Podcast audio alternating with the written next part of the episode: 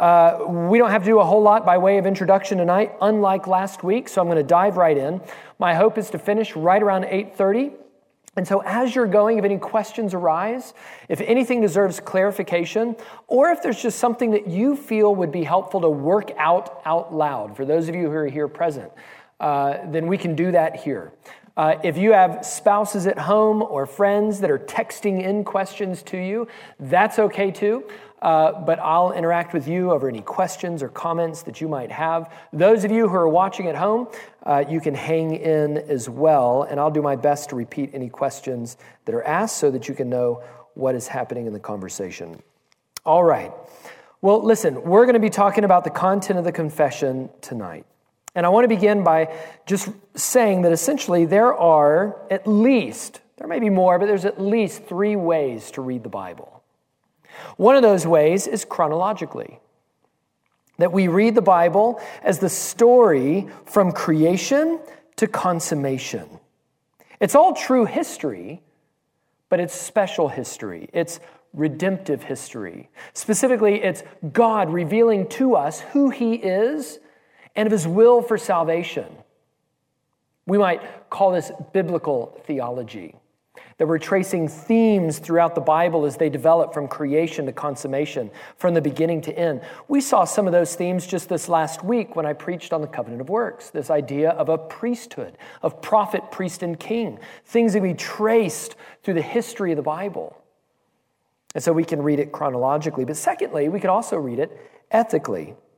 If reading the Bible chronologically is asking, what is God doing then reading the Bible ethically is essentially asking, what does God want me to do? The Bible calls us to live holy lives. And so when we read the Bible this way, we are asking essentially, what's God commanding of me? What's He demanding of us? We might call this, for instance, pastoral theology or practical theology. What are the implications of the doctrines that are contained within the Bible itself? What are the commands that I find in there? And what exactly is it that God is demanding from me? That's pastoral or practical theology. So we can read the Bible chronologically, or we can read the Bible ethically. But thirdly and finally, we can read the Bible theologically. A theological reading of the Bible is ultimately concerned with what it is that we're to believe. I've told you this before that sometimes when I'm preaching, the best application is not do this, but believe this. And that's what we're talking about when we talk about a theological reading of the Bible. It's talking about godly knowledge, the knowledge of God and of His will for salvation. And so, receiving the Bible's revealed doctrines and understanding them in logical relationship to one another, that is theology. It's answering the question what does God want me to believe? And when we consider what is a confession, then, what we're ultimately considering is this third reading, that is a theological way to read the Bible. Of what is it that God wants me to believe? My credo. That's what it means. I believe my creed. Well, any confession, and especially the confession that we're considering, that is the Second London Baptist Confession of Faith, is the result ultimately of a theological reading of the Bible. Now, it doesn't necessarily quote Scripture verbatim, but what it does do is summarize what the Bible teaches on any given subjects.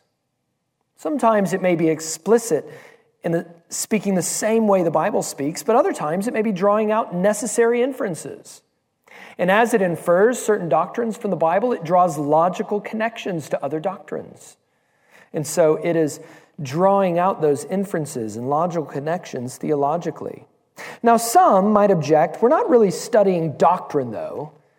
We're really just studying the Bible.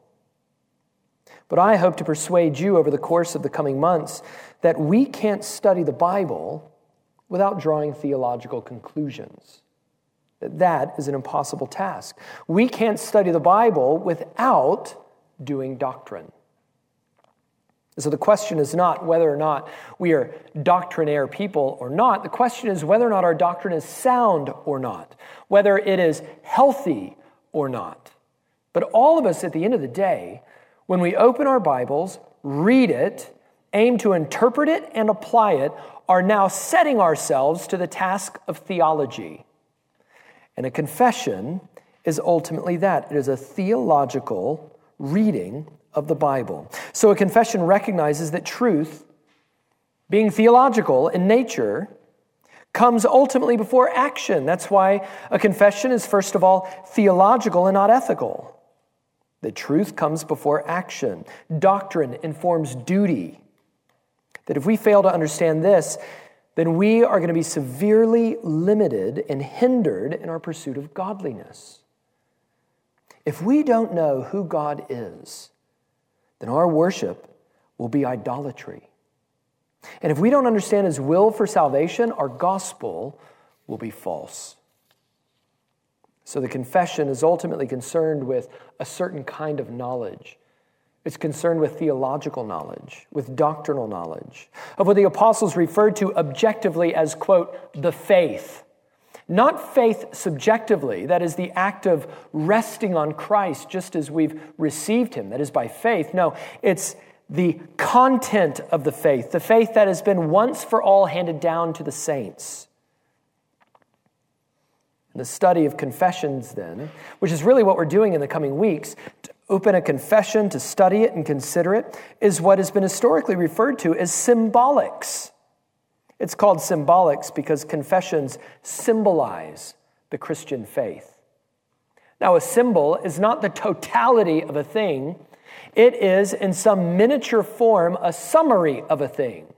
So when we talk about somebody being a symbol, right, of, of, of patriotism, a symbol of loyalty, we're not saying that that person in and of themselves embodies the totality of that thing, but it is to say to see it, that person is to see a summary and essence of that thing. Well, a confession is a symbol of the Christian faith, the faith that's been once for all handed down to the saints. It doesn't address everything the Bible teaches, but it does address the most essential and important things. And those essential and important things are able, by implication, to help us think well about the things that it doesn't explicitly address. It gives us a framework for thinking theologically, for reading the Bible theologically, and for doing good doctrine. Now, some of you might object if, if you weren't here last week or haven't had a chance to listen to it yet. You might say, well, now listen, when we come to the Bible, if we're reading it theologically, aren't we imposing then our frameworks on the Bible? Aren't we supposed to just take the Bible as it is, to do our best to interpret it and then do doctrine from that? Well, I would argue just a handful of things. First of all, as I said last week, none of us are able to come to the Bible as value free interpreters. All of us bring frameworks to the Bible. Those frameworks are either known or unknown, they're explicit or implicit, but all of us have frameworks. And those frameworks are ultimately going to be brought to bear on the Bible. So when any one of you comes to the Bible as an evangelical, Bible believing Christian who has been regenerated by the grace of God, coming to believe in the one true God through his only begotten Son, Jesus Christ, who happens to be both truly man and truly God, and yet one person, you're bringing all kinds of assumptions to the Bible. You're saying, I can understand this, first of all, because I've been given the Holy Spirit, and that there is such a person as the Holy Spirit, and that that person is the same as the one true God, equal in essence. Not only that, but I can understand this because Wherever I am in the Bible is connected to the whole Bible. It's a unity because the human authors aren't just the authors, but God is the author. Do you see what I'm saying? Then we come to the Bible, any act of interpretation has with it all kinds of presuppositions, all kinds of commitments that we bring to the Bible. And so the question is are our commitments good and sound and biblical commitments? Are our frameworks good commitments or are they bad commitments? Are we imposing things on the Bible that are not in the Bible? Or are the things that we're bringing to the Bible for faithful theological interpretation things that are in the Bible? In other words, is our doctrine come from the Bible, and then do we bring it back to the Bible to better understand the Bible? That's what a confession aims to do. It is from the Scriptures so that we might bring it back to the Scriptures and read the Bible with theological eyes. Does that make sense? I hope it does.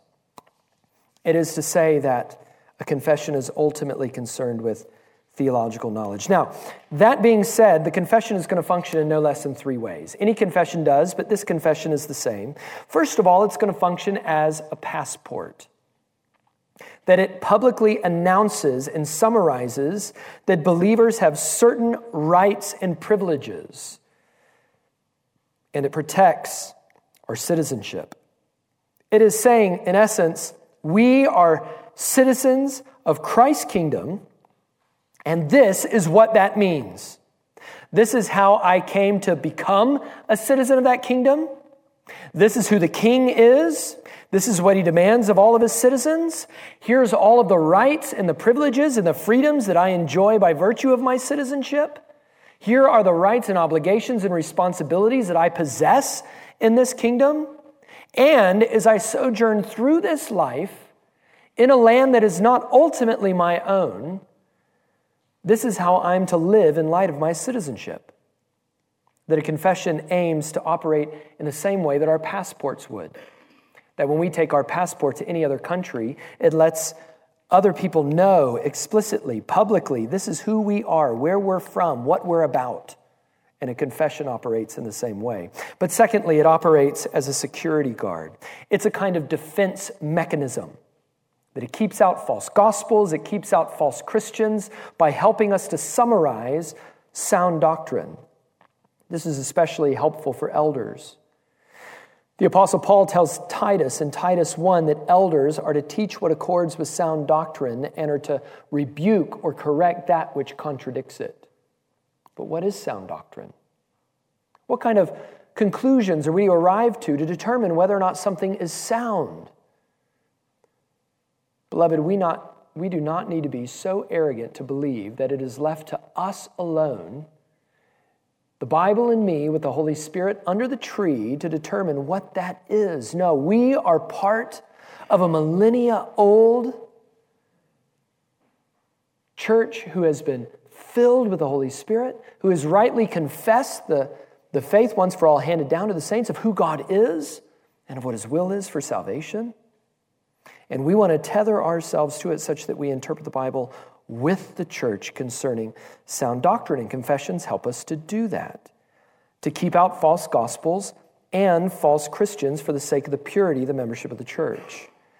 Or, to use another analogy, it protects the body from doctrinal disease. But thirdly, it doesn't just function as a passport or a security guard, it functions, thirdly and finally, as a bonding agent. It unites Christians, both chronologically and geographically. It connects Christians to other Christians and to other churches in other places and at other times. It helps us answer the question what have Christians believed?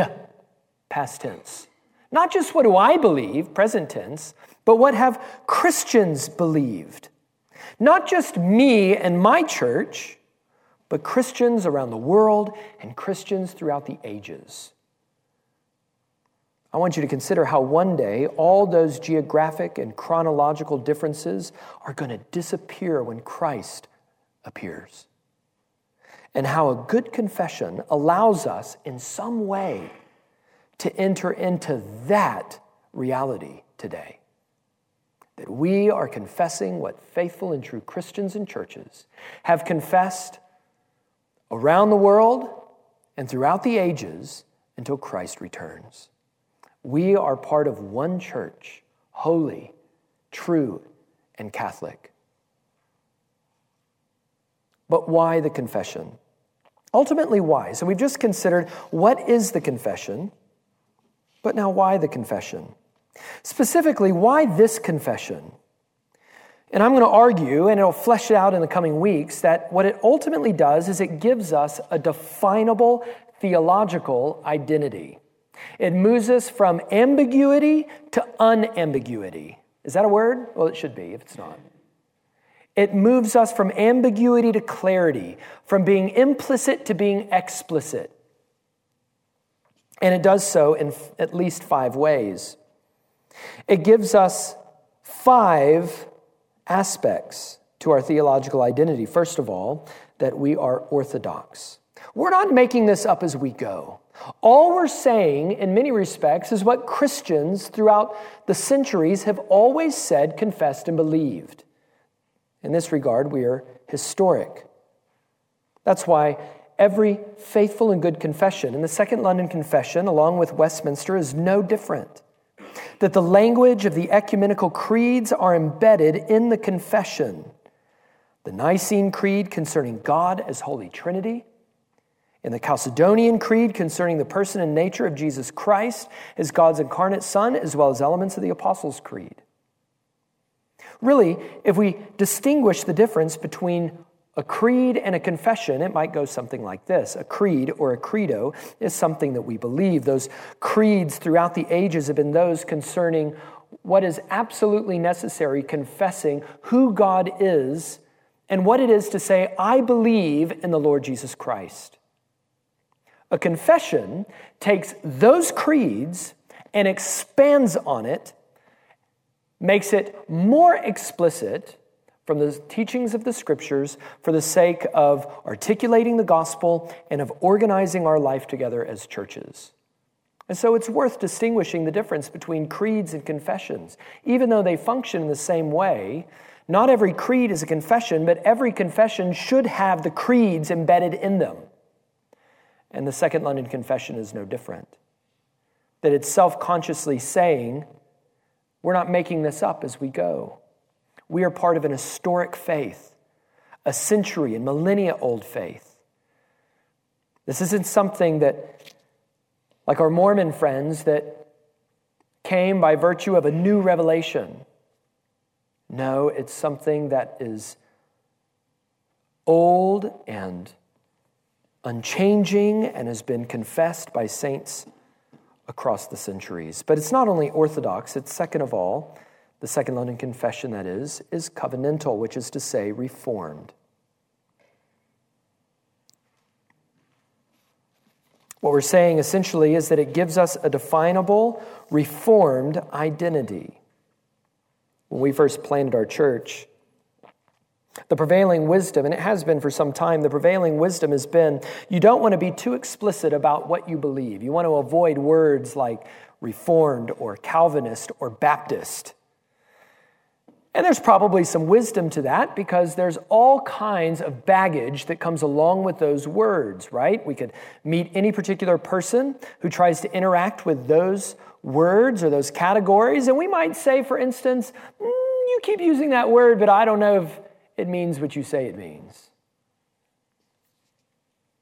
And yet, at the same time, we don't do anybody any service by not giving truth in advertising. This is who we are. This is what we teach, because this is what we believe the Bible to teach. And we have no problem taking as long as you need to clarify any misunderstandings or confusions concerning these things. And so, have I, since we planted our church, always been Calvinistic? Yes. Since we've planted our church, have I been reformed, broadly speaking? Yes. Have I moved from my theological convictions? Is that what has ultimately brought me and brought our elders to consider the Second London Baptist Confession of Faith? No. In reality, over the course of the last nine years, we have grown and matured in our own doctrinal understanding and of its pastoral application in our church. Our recommendation is ultimately the fruit of maturation not of moving theologically. It's moving from less explicit to more explicit, from less clear to more clear. And so it is to say that we are reformed, that is covenantal. And what we mean by covenantal is that God deals with all men by way of covenant, all men everywhere, either in Adam, according to the broken covenant of works, that's what we just considered on Sunday, or his elect through all time in Christ through the covenant of grace, promised in the Old Testament, established in the New. that it is covenantal.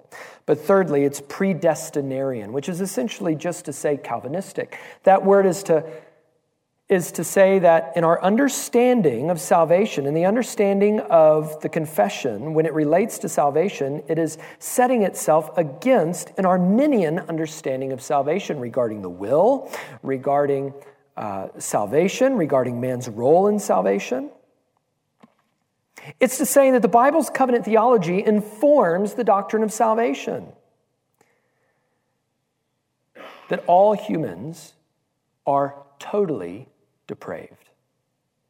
Not one aspect of humanity remains uncorrupted by the fall, including our wills. But rather than allow humanity to die in their sin, God unconditionally chose in eternity past to save a definite number of people for salvation. God alone knows. And it was for these that Christ willingly obeyed the covenant of redemption and laid down his life as an atoning sacrifice for sin. And that through this gospel, the good news promised in the Old Testament, fulfilled in the New Testament, God calls all men everywhere to repentance and faith in Christ, and yet effectually calls his elect by his Holy Spirit, so that we might respond to the gospel from regenerated hearts. That same Holy Spirit now unites us to Christ, seals us for the day of redemption, and causes us to persevere all the way to the end that we might get safely home to Jesus. All of these blessings are the merits that Jesus Christ purchased for us by the covenant of redemption and applied to us in the covenant of grace. Predestinarian or Calvinistic doctrine of salvation is ultimately rooted in the Bible's covenant theology. Fourthly, it is Puritan, which is to say that it's experimental that God appeals first to our minds and then from our minds to our hearts. It is concerned with our affections, not merely our outward religion, but of a change of heart and of actions and of obedience that is rooted in growing love and affection for God. So that from transformed hearts, we are not only saved by God's grace, but we are assured of his love for us in Christ that we're comforted by his sovereign grace, that we are strengthened by that very same grace to persevere. That what it does is it prioritizes God's work for us and in us ahead of our responses and of our responsibilities to God. That is Puritan or experimental Calvinism.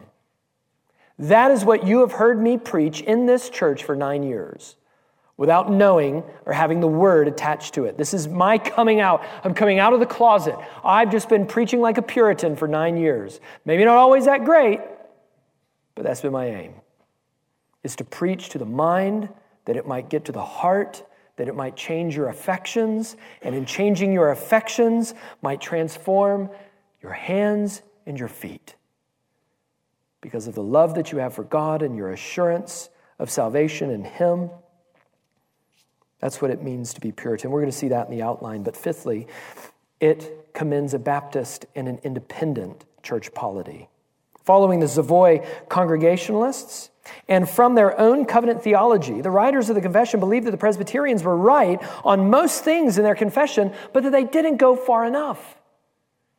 And so, what we have after 40 years of theological reflection from the Westminster Confession that was published in 1646 to now the London Baptist Confession of Faith, published in 1677. After 30 years of theological reflection, we have, and our particular Baptist fathers believe that they had a more mature, developed understanding of covenant theology as it related to the church in its localized manifestations of its membership, its mission, and of its ordinances. In this regard, they're following not only Westminster, but they're following the modifications made by John Owen and others in the Savoy, and then, and then following their convictions all the way to their consistent end of credo baptism. We'll consider that in just a minute. Why are all these things important? Why is a theological identity important? These five things that I've named. Number one, for the sake of the truth. We live in a world in the West in the 22nd century. 22nd century? Boy, I just fast forward to 21st century. I've been reading too much science fiction. We live in an evangelical culture of least common denominator, doctrinally speaking. That we've been persuaded over the course of decades to believe that unity is best served by finding the least common denominator theologically. What is the least that we can agree on? And there's our unity. And I want to submit to you that that has not served us well all manner of error concerning God, concerning anthropology. What does it even mean to be a person made in his image? What is it to be a man or a woman? Of assaults against the gospel, whether it be word of faith or soft prosperity gospels or works salvation or lordship salvation or whatever it may be. None of these things have served us well. No, doctrinal essentialism, doctrinal minimalism has not served us well. In fact, it's not served to do anything except weaken the defenses in local churches such that all manner of error and division or error might come in to the end of division and immaturity. And so we look around at our churches and we wonder why is there so much biblical illiteracy? Why is there so much doctrinal illiteracy? And we say that out of one side of our mouth, and yet out of the other side of our mouth, we say, but we don't want to be too doctrinal and we don't want to be too biblical because that's too narrow and doctrine divides. Do you see the inconsistency there? I want to argue that doctrine unites. I think that's what the apostles understood. It's why they labor to teach according to sound doctrine that churches might, as Ryan preached just a handful of weeks ago, be united in sound doctrine. So it's for the sake of truth, but second, it's for the sake of cooperation. That it gives us a framework for interdenominational cooperation, of working with other churches for the gospel's sake. The original goal of the confession, the Second London Confession, was to allow churches to identify with one another to be explicit about agreements and dissensions, and knowing where they agreed to cooperate together for the work of the gospel. One of the examples that I've been so thankful for is one of my pastoral mentors, Mark Dever. That though he disagrees with any number of other brothers on a host of secondary and tertiary issues, he has, unlike any other contemporary pastor I know, aimed to devote his life to uniting people that they might be together for the gospel. Think about that conference of the same name. That was the aim. We may disagree on baptism. We may disagree on the nature of spiritual gifts. We may disagree on a whole manner of secondary or tertiary issues. But when it comes to who God is and what He's done to save sinners in His only begotten Son, the Lord Jesus Christ, we are lockstep. And as long as you are for the gospel, then we can work together. But how do you do that if you can't define what the gospel is? who God is, what a church is, what a Christian is. In order to do that, you need a confession to summarize the Bible's teaching on these issues that you might be more equipped and more able for healthy cooperation. But thirdly, it's for the sake of Catholicity. It allows for the recognition of the orthodox nature of other congregations, even where those disagreements might exist. We disagree on a whole host of secondary and tertiary issues with the village church here in town, Denton Bible Church on the other side of town, and any other number of churches. And yet, we are able to say that those churches, despite our disagreements, are true churches. They are for God and the gospel. And insofar as they're for God and for the gospel, we are for them. But not just true churches in our city and around the world, but also true churches through the ages. I said last week So many people in our consumeristic age are mostly concerned with what is it that makes your church so different? Why should I buy what you're selling instead of the other guy? To which we should respond in a spirit of lowercase c Catholicity. I hope what you find in our church, the very same thing that Christians have confessed and believed across our city, around the world, and through the ages since the apostles concerning who God is, of what the gospel is of what a human is, of what sin is, and how sinners can be saved and live godly and holy lives in the power of the Holy Spirit. So it's for the sake of truth, for the sake of cooperation, and for the sake of Catholicity. That was the longest point. We're going to start picking up steam now. Secondly, where did the confession come from? The first London Confession which you should have figured out by now. If this is the second London Confession, you say, what about the first? There was another? There was and it was written about 40 years earlier, 1644. Seven particular Baptist congregations were growing, but attitudes toward these churches were hostile. In 1642, two years prior to the confession being published, a pamphlet appeared from one Daniel Featley, and it was concerning events in Germany under the activities of Anabaptists, and the pamphlet was describing all of the dangerous anarchy of the Anabaptists. His warning? Beware. What was done in Germany by the Anabaptists are going to happen again if Baptist theology is likely to spread. Well, particular Baptists knew that they were being misrepresented. They weren't Anabaptists at all. No, Anabaptists find their alignment more with, with Quakers in the modern Pentecostal movement, whereas we would find ourselves aligned more with a particular Baptist history. It's not the same as the Anabaptist. And so the particular Baptists knew that they were being misrepresented by Featley and others.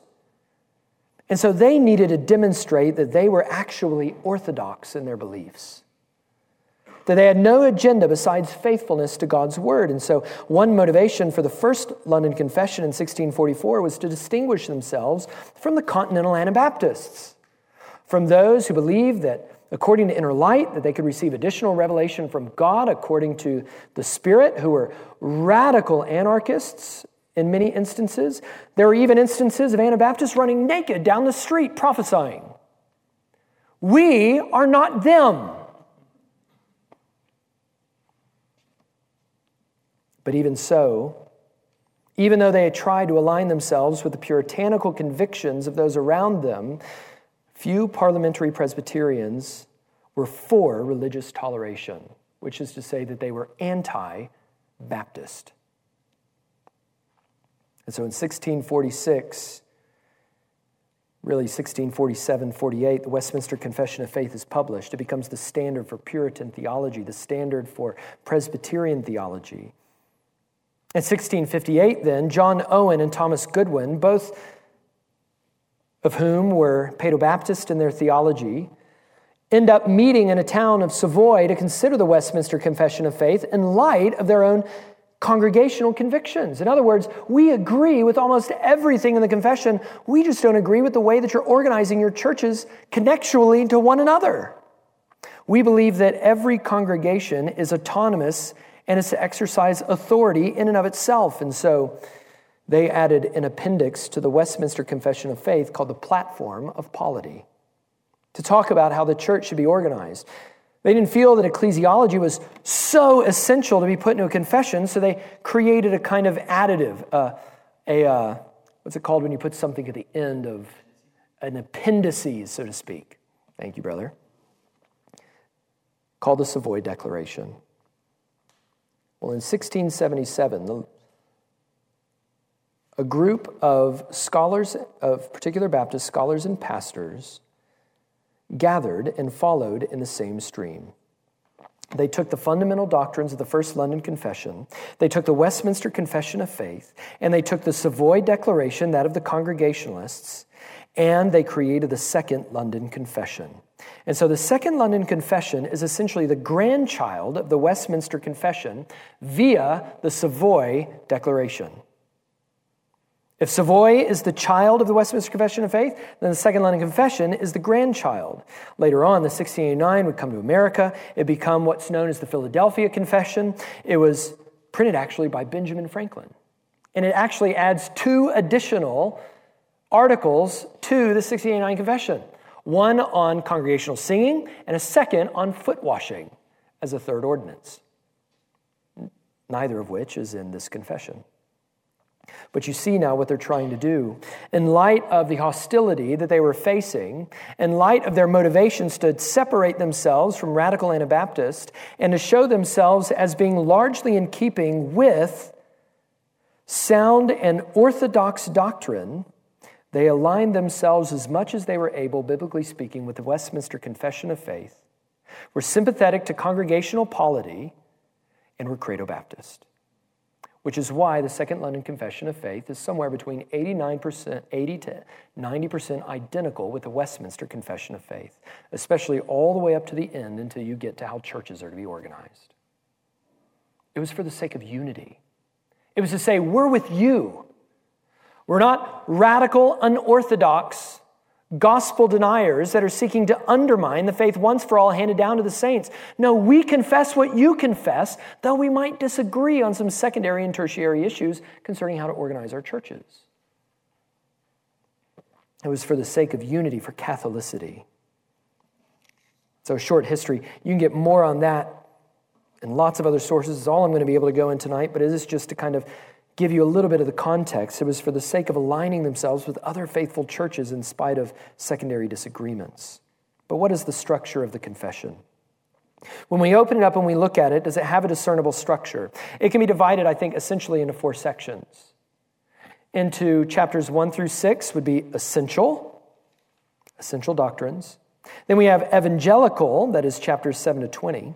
Ecclesiological, that is chapters 21 to 30, that is what does it mean to be a Christian who walks in light of the gospel in these organized societies called churches? And then finally, in chapters 31 to 32, eschatological.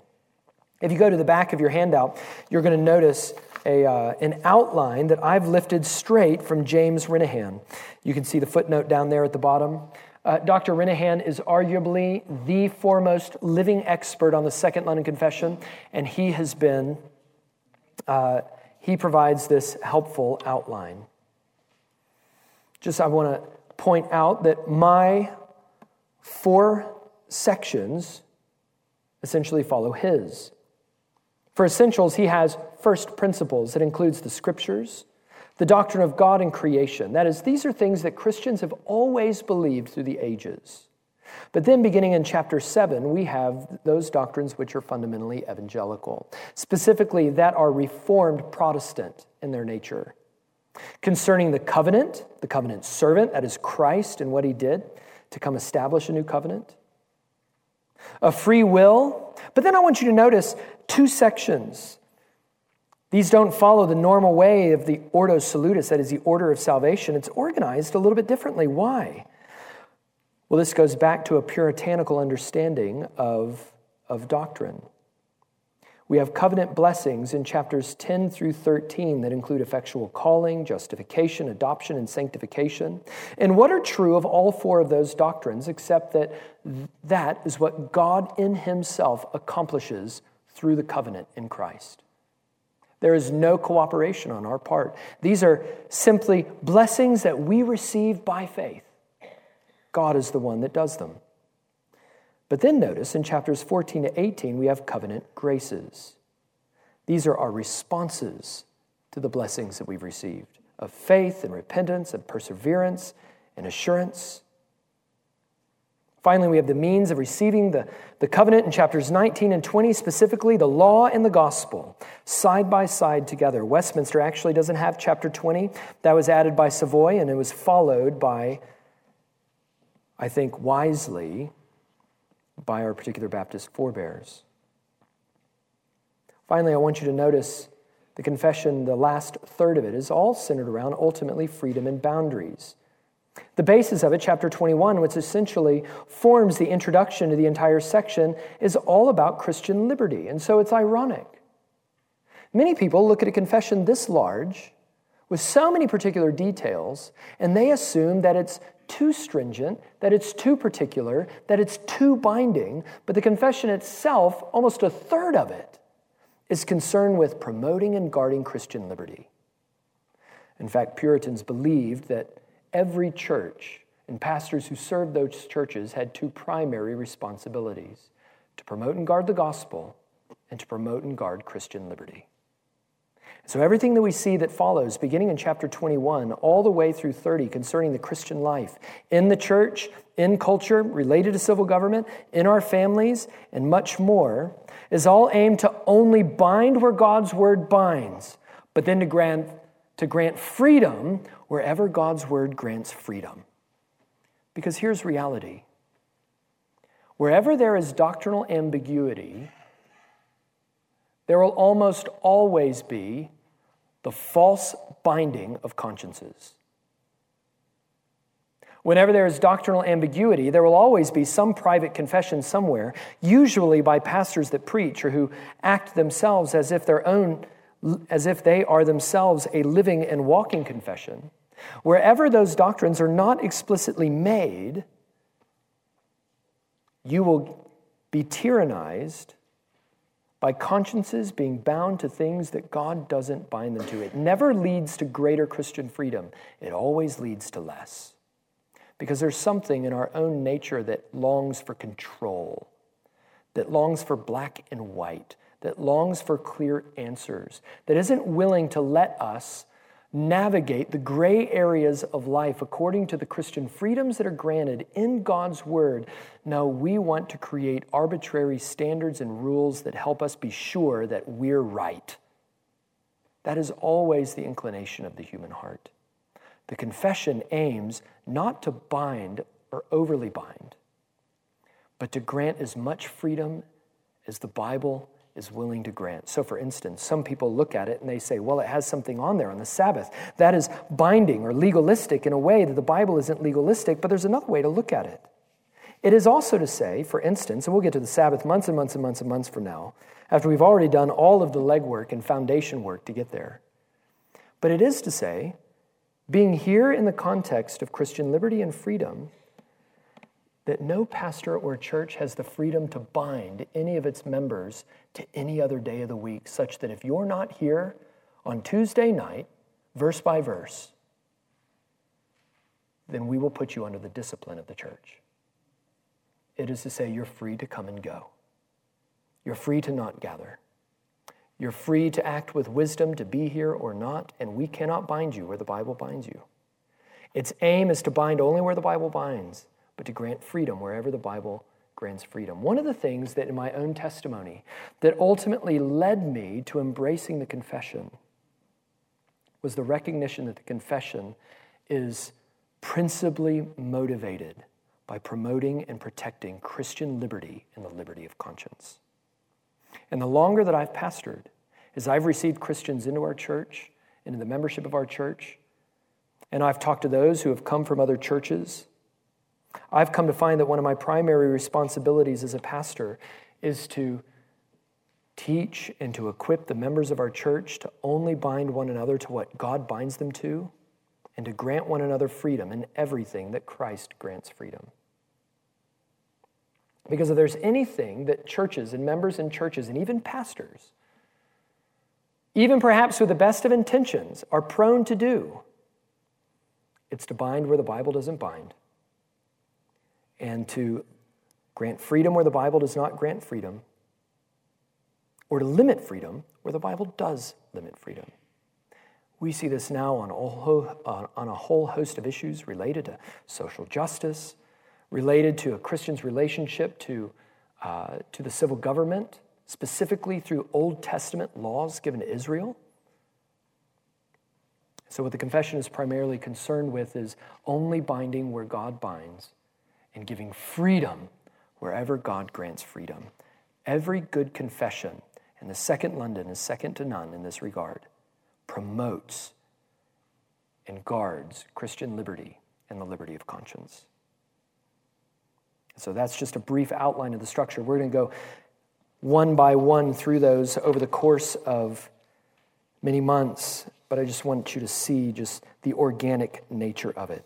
These are not just individual doctrines all just plopped together without any kind of logical structure. It's a body of divinity that all have logical relationship to one another. Not all doctrines being equal, just like not all body parts are equally important, and yet all of it organically connected. Well, that moves us to our fourth point. How should we think then about subscription to a confession that is so large? There's two extremes that I want us to reject, and there's a spectrum that I want us to embrace. The extremes I want us to reject on the one hand are anti subscription, that is, biblicism on the one hand. We talked about that last week. There is no such thing as no creed but the Bible. That's a creed. Everybody has one. The question is not whether or not some people subscribe to a confession and some people don't. The question is whether or not our own confessions are public and open to public scrutiny, or whether they're private and whether they're protected from public scrutiny. But everybody has them. Because all of us draw theological conclusions and bring theological baggage to the Bible. So we want to reject anti subscription. That's not possible. We're all confessionals confessionalist in some way. Confessionalism is inevitable. But secondly, we want to reject absolute subscription. That is, that we want to, con- we want to recognize that this is ultimately a man made document, it is not inerrant. Right? We want to apply verbal, plenary inspiration to the scriptures, but not to the confession. Every single word and every single phrase has not been inspired by God such that you have to confess every jot and tittle. And so we want to reject that kind of absolute subscription. No, what I want us to embrace as a church is a spectrum between strict subscription on the one side and a subscription of unity on the other.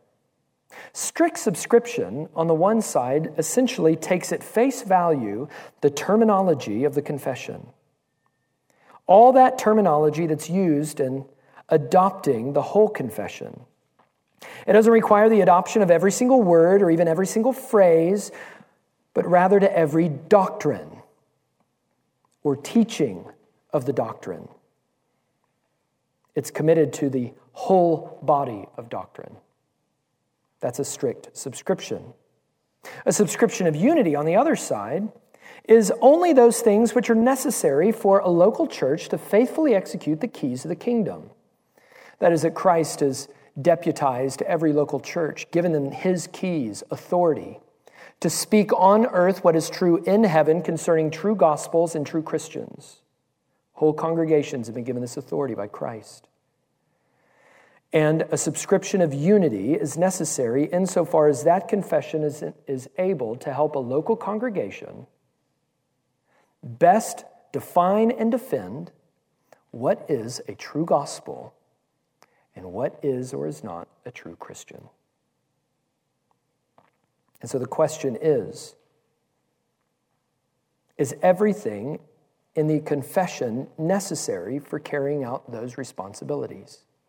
The answer is surely not. Only that which pertains to who God is and of what He's done for us in Christ, and of the bare essentials of how we've chosen to organize ourselves as a church, beginning with believers' baptism, would be essential for guarding the front door of our church. So we need a confession that are going to help us exercise the keys to the kingdom, but that are also going to help us grow in the grace and the knowledge of Christ. And so we need it to essentially help us to find true gospels and true Christians, but we also want a confession that's big enough for us to grow into. All that to say is that the Second London Confession is clear enough on God and the gospel to help a church do its job, but it is expansive enough for that church to keep on growing and maturing in the grace and the knowledge of Christ. And so you may not understand all of it. You may not fully understand all of it. Or you may not even agree with every jot and tittle of it. But to have a subscription of unity is to say, to be a member of this church, you won't actively oppose it or undermine it. That you understand that this is what the elders are aiming to teach as we aim to be faithful to the scriptures. It's to say at least two things that in humility, number one, I know that I can still grow and that perhaps by the scriptures, my own mind might be changed in time. How many of us sitting here today have at some point or another had something that we once believed to be true that the Bible taught, that we thought the Bible taught, and then had our minds changed through sound biblical teaching over time? I imagine that that's most, if not all of us. It's just in humility recognizing that maybe there's some things here that I don't understand as well as I think I do, and I'm willing to wait and to pray and to study and to grow and have my mind changed. But it's to say, secondly, that I am eager to pursue the unity of the Spirit and the bond of peace. That I don't need to have 100% agreement, strict subscription on every aspect of every doctrine in the confession to go, that brother or sister that I church with is for the gospel, and I am for them for the gospel's sake. That there is room for disagreement and growth, and yet not for disunity. And so, a subscription of unity is to say, I may not understand it. I don't know that I fully agree with it. I need time to consider, to pray and study and think and sit under the preaching of the word and the teaching of the elders. But even as I do, I will commit myself to pursue the unity of the Spirit and the bond of the peace. I will not in any way actively oppose or undermine the confessional standards of this church for as long as I'm a member of it. It's a confession of unity. And those operate on a spectrum, which is to say that all members are committed at its most fundamental level to a, spec- to a subscription of unity, and all elders possess a matured subscription, that is, a strict subscription, affirming the whole body of doctrine contained in the confession because they understand it to be contained in the scriptures. And there's a spectrum in between. All different kinds of members in our church will find themselves at different points of the spectrum at any given time, depending on where they are in terms of their own knowledge or maturity and many other factors.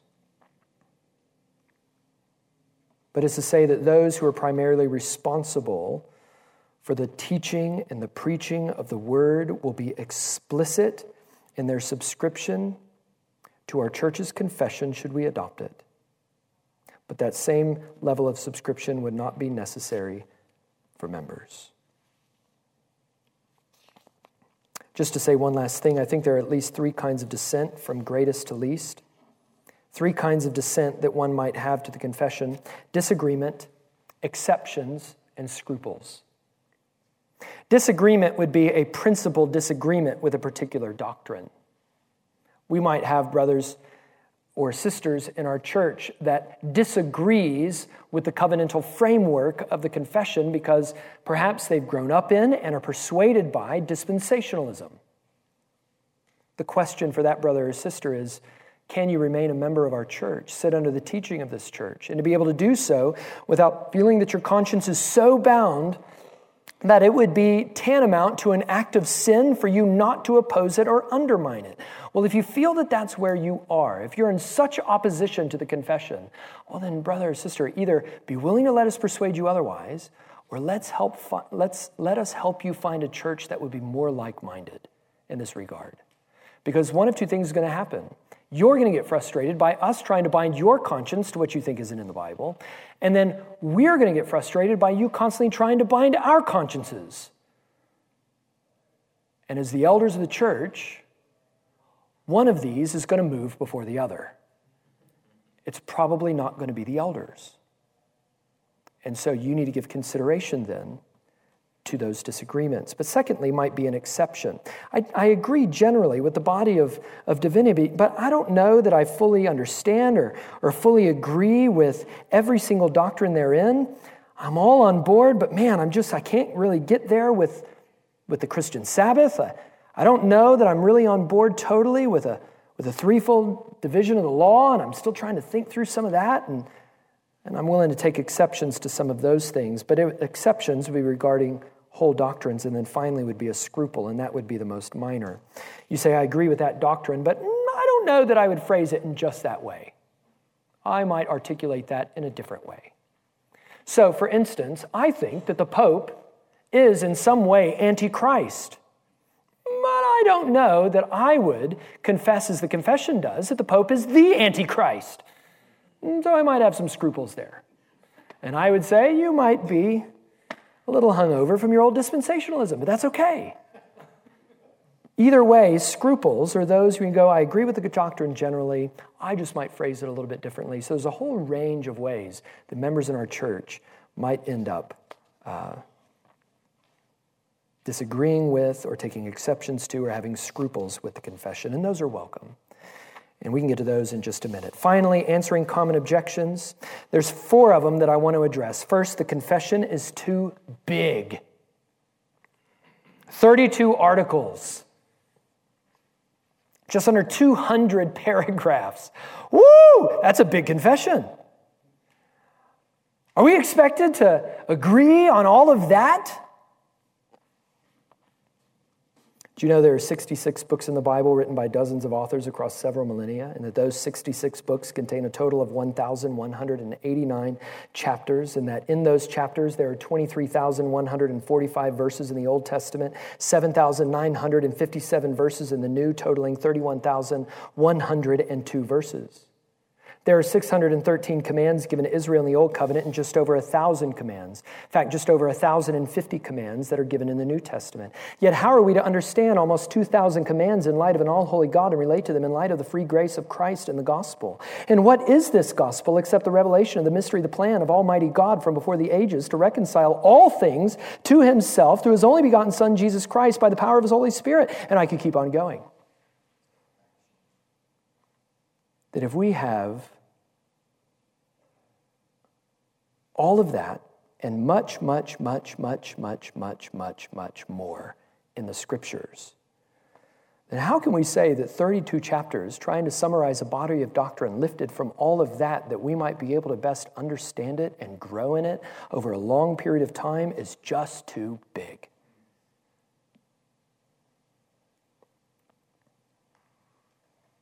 But then we need to ask too big for what? Is it too big for exercising the keys? Yes. We don't need the whole confession for that. Is it too big for growing in the grace and the knowledge of Christ over many months and years? No, I would argue it's not big enough. That we want to grow in the depths of the knowledge of the love that surpasses all knowledge, the love of Christ and so I would argue that the confession is not too big.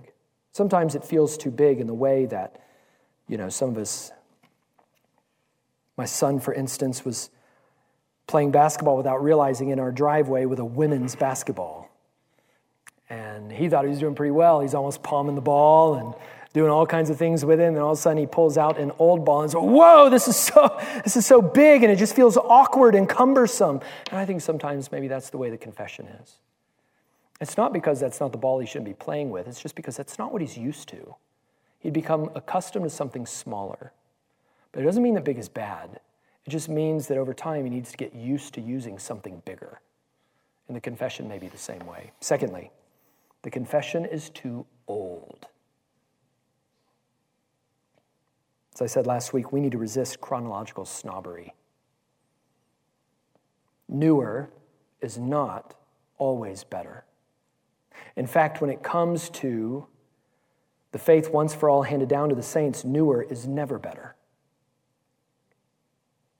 That's not to say that certain words and phrases can't be modernized for contemporary use, or that some work may be required by us to understand the confession in its own context. But I want us to rid ourselves of the notion that old is bad. We've received an ancient faith, not a modern faith. A faith that has been once for all handed down to the saints from the apostles. No, I think the issue is not that the confession is too old. The issue is that too many of us are too modern in the way that we think about God and the gospel and of the Christian faith. Thirdly, the confession is too narrow. That is, it's too specific. And that's to which I would ask again too narrow for what? Is it too narrow for saying whether or not a person is or is not a Christian? Of course it is. We wouldn't look at any man or woman and say, Yeah, but what do you really think about the Sabbath? What do you really think about a Christian's relationship to civil magistrates? And if you don't answer the way that we think is satisfactory, well, then you're probably not a Christian. Is that what we would say? Of course not. Is it too narrow for that? Of course it is. And yet, at the same time, for those who are brought to repent and believe in Christ, not because they've believed in the Christian Sabbath, not because they've believed in a certain view of civil government, not because they believed in a certain eschatology, not even because they've believed every aspect of Trinitarianism or anything else. It is to say that once they have come to believe, now we teach them all that Christ has commanded. And a confession is not too narrow for that. It helps us to make necessary distinctions for the sake of truth. Distinctions like Christ's human and divine nature, between Christians and non Christians, between the church and Israel, between the law and gospel, between the Lord's day and every other day, between the state and the church, between this age and the age to come, between men and women. And I could keep on going. It's not that it's too narrow. I want to argue that often we think that it's too narrow because our doctrine for far too long has been too broad. We've been deceived in thinking that broadness, doctrinally speaking, is what's necessary for unity. Keep the front doors wide open and the back doors shut. More churches would do well to make the front door much more narrow and to leave the back doors wide open. And a good confession helps us to do that in defining what is a true gospel, who are true Christians, and what do we understand the scriptures to teach as all of us aim to grow in the grace and knowledge of Christ into the fullness of maturity, moving from milk to solid food over time? Thirdly, fourthly, and finally, the confession is too high. It is too academic. This may be for a number of reasons. It might be, first of all, just from insecurity. Perhaps we might dismiss something as too academic simply because I don't understand it. And we feel insecure because I've been a Christian for a long time, and shouldn't I understand this by now? Well, of course, if I don't understand it by now, I can't admit that I don't. That would be embarrassing, perhaps. And so, from insecurity, we want to dismiss it as overly academic when in reality, we just don't understand it. it doesn't make it overly academic, it just makes us ignorant. Not in a bad way, but it may be that we weren't taught as well as we needed to be, that we're, maybe we're not as well read as we thought we were. Maybe we're much more modern than we, than we thought we were. It could be a whole host of reasons. But it might also be because of difficult concepts. That there are categories and language that's used in the confession that are just alien to us, that are rooted in, in historic, doctrinal, and theological logic, like hypostases, subsistences, or persons in the Godhead. That's way too academic. How am I supposed to understand those things, we might say? And I want to say it's okay that you don't understand them at first glance, but I want to argue that we've got all manner of people in our membership. We've got, we've got a member that designs artificial intelligence for cars. We've got others that do that write code for security. We've got others that teach history and mathematics and English and, and literature. We've got all manner of people who exercise all manner of expertise, and they're able to do it because they devoted themselves over a long period of time to learning things that they once didn't know or understand. That doesn't make it too academic, it doesn't make it unreachable, it just means that you're going to have to work a little bit. And some of us, in our instant gratification age, when it comes to sound doctrine, don't like the idea that if it wasn't downloaded as easily as an app to our phone, then it's not worth the effort. I want to argue that things, just like anything else in life, that are worth the, that are worth the most are those things that require often the most effort. And Christ has given us a local church and a confession and a, Lord willing, and a, and a Bible to help us do that. Finally, I want you to consider that the Second London Baptist Confession of Faith was written in a context where the literacy rate among men was 30%. Among women, it was 10%. Now, we could have further defining discussions about the nature of literacy compared to literacy today. Theirs was a literacy schooled in the classics and in logic. Ours is a literacy schooled primarily in tweets and Facebook, by movies and not books, by fiction, not nonfiction. And so it's a different kind of literacy, though we are a high, arguably the most literate society in the history of the world, it's a different kind of literacy. And yet, nearly 90% of the women in any congregation would have been illiterate by any meaningful definition, 70% of men. And yet, a confession like this was formulated because they, un- because they had a deep and abiding conviction in the perspicuity of the scriptures. We can know it, we can understand it. We can, by God's grace, understand their logical relationships to one another, these doctrines, and we can even write it down in a way that would be a, a helpful and a faithful guide to us over many years. That it will be helpful as I sit under the preaching of my pastor and he submits himself to it, that he might preach what accords with sound doctrine and corrects that which contradicts it for the sake of my own soul. So before we go, it's too high, it's too academic. I want you to consider that this confession is being recommended to a congregation that is arguably more literate than most congregations in the history of the church. And if that's true, what might that suggest about us and our own spiritual commitments and fervency, about our own willingness to devote ourselves to growing in the grace and the knowledge of Christ.